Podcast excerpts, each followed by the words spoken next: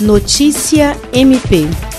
A Procuradora-Geral de Justiça do Ministério Público do Estado do Acre, Cátia Rejane de Araújo Rodrigues, e os promotores de justiça Glaucio Chiroma Ushiro, Mirna Mendonça, Patrícia Paula dos Santos e Vanessa Muniz vistoriaram o andamento das obras da segunda etapa do Instituto de Traumatologia e Ortopedia, INTO, e do Hospital de Campanha de Rio Branco. O convite para a visita técnica partiu do governador do estado do Acre, Gladson de Lima Cameli, e foi acompanhada ainda pelo secretário de Saúde, Alisson Bisteni, e a secretária adjunta de Saúde, Paula Mariano. O complexo hospitalar é referência no tratamento de pacientes com Covid-19 em estado grave. A primeira etapa da unidade consistiu na entrega de 23 novos leitos de unidade de terapia intensiva, UTI, e outros 43 leitos aptos para serem transformados em UTI. No local, a Procuradora-Geral e os promotores de justiça puderam acompanhar o